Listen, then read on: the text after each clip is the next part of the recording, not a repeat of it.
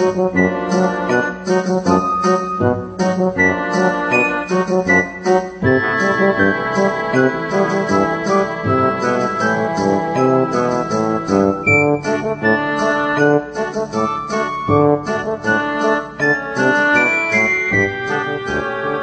3 A Caucus Race and a Long Tale.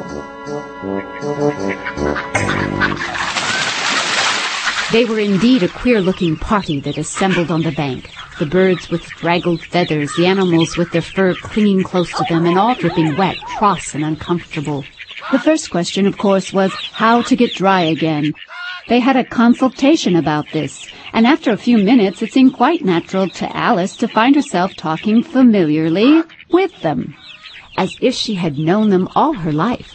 Indeed, she had quite a long argument with the Lory, who at last turned sulkily and would only say, Brock, I'm older than you and must know better. and this Alice would not allow without knowing how old it was. And as the Lory positively refused to tell its age, there was no more to be said. At last the mouse, who seemed to be a person of authority among them, called out, Sit down, all of you, and listen to me. I'll soon make you dry enough. They all sat down at once in a large ring with the mouse in the middle. Alice kept her eyes anxiously fixed on it, for she felt sure she would catch a bad cold if she did not get dry very soon. Ahem! said the mouse with an important air. Are you all ready? This is the driest thing I know. Silence all around, if you please. William the Conqueror, whose cause was favored by the Pope, was soon submitted to by the English, who wanted leaders, and had been of late such accustomed to usurpation and conquest. Uh, Edwin and Morcar, the Earls of Mercia and Northumbria. Ugh. said the Lory with a shiver. I beg your pardon. said the mouse frowning but very politely. Did you speak? Brock, not I. said the Lory hastily. I thought you did. I proceed. Edwin and Morcar, the Earls of Mercia and Northumbria, declared for him, uh, and even Stigand, the patriotic Archbishop of Canterbury, found it advisable. Uh, uh, what? said the duck. found it? The mouse replied rather crossly. Of course you know what it means. I know what it means well enough when I find a thing. It's generally a frog or a worm. The question is, what did the Archbishop find? The mouse did not notice this question, but hurriedly went on. Found it advisable to go with uh, Edgar Atheling to meet William and offer him the crown. Uh, William's conduct at first was moderate, uh, but the insolence of his Normans. How are you getting on now, my dear? It continued, turning to Alice as it spoke. As wet as ever. Said Alice in a melancholy tone. It doesn't seem to dry me at all. In that case, Said the dodo solemnly rising to its feet. I move that the meeting adjourn for the immediate adoption of more energetic remedies. Miss English. Said the eaglet. I don't know the meaning of half those words. And what's more, I don't believe you do either. And the eaglet bent down its head to hide a smile. Some of the other birds tittered audibly. What I was going to say Said the dodo in an offended tone. was that the best thing to get us dry would be a caucus race. What is a caucus race? said Alice, not that she wanted much to know, but the dodo had paused as if it thought that somebody ought to speak, and no one else seemed inclined to say anything. Why, the best way to explain it is to do it. And as you might like to try the thing yourself some winter day, I will tell you how the dodo managed it. First, it marked out a race course in a sort of circle, The exact shape doesn't matter. it said, and then all the party were placed along the course, here and there. There was no one, two, three, and away, but they began running when they liked and left off when they liked, so that it was not easy to know when the race was over. However, when they had been running half an hour or so and were quite dry again, the dodo suddenly called out. The race is over. They all crowded round it, panting and asking. This question the dodo could not answer without a great deal of thought, and it sat for a long time with one finger pressed upon its forehead, the position in which you usually see Shakespeare in the pictures of him, while the rest waited in silence. At last, the dodo said, Everybody has won, and all must have prizes. But who's to give the prizes? Quite a chorus of voices asked. Why, she is, of course. said the dodo, pointing to Alice with one finger, and the whole party at once crowded around her, calling out in a confused way, "Prizes! Prizes!" Alice had no idea what to do, and in despair she put her hand in her pocket and pulled out a box of comfits. Luckily the salt water had not got into it, and handed them round as prizes. There was exactly one apiece all around, But she must have a prize herself, you know.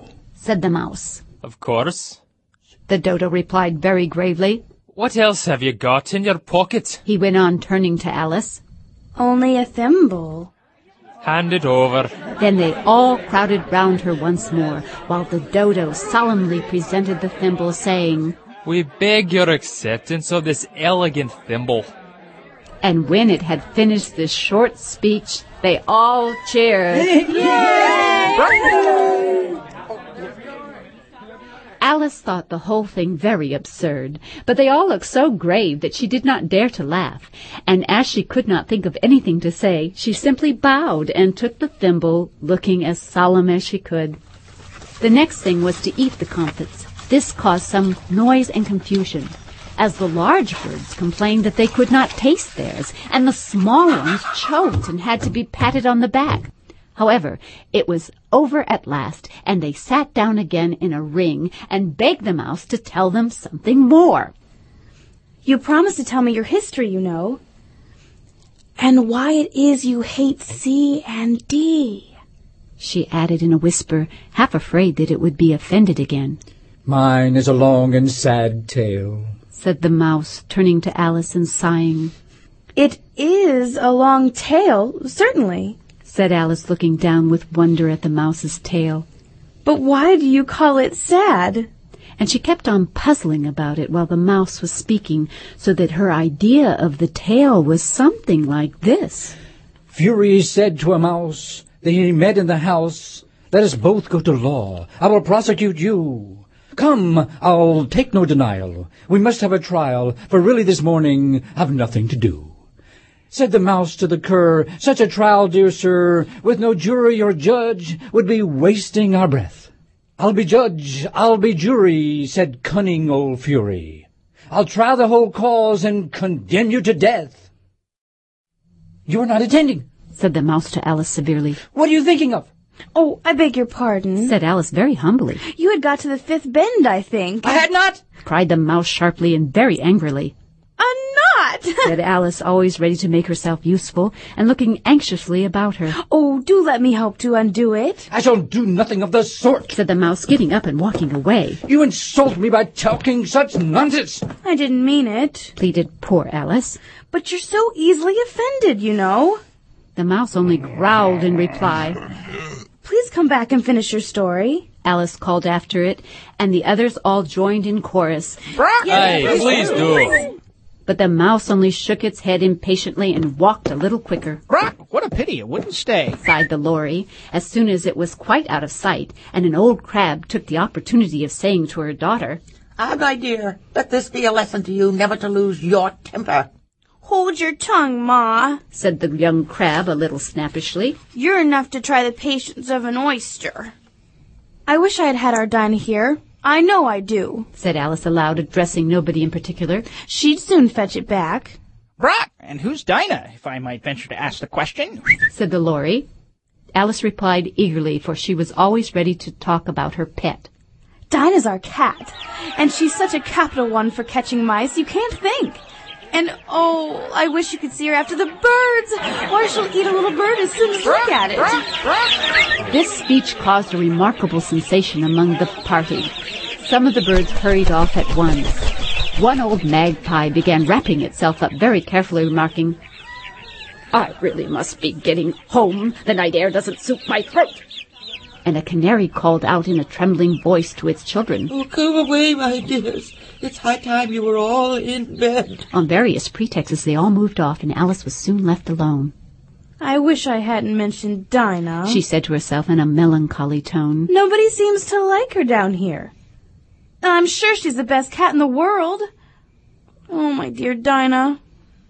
I wonder if I shall ever see you any more. And here poor Alice began to cry again, for she felt very lonely and low-spirited. In a little while, however, she again heard a little pattering of footsteps in the distance, and she looked up eagerly, half hoping that the mouse had changed his mind and was coming back to finish his story.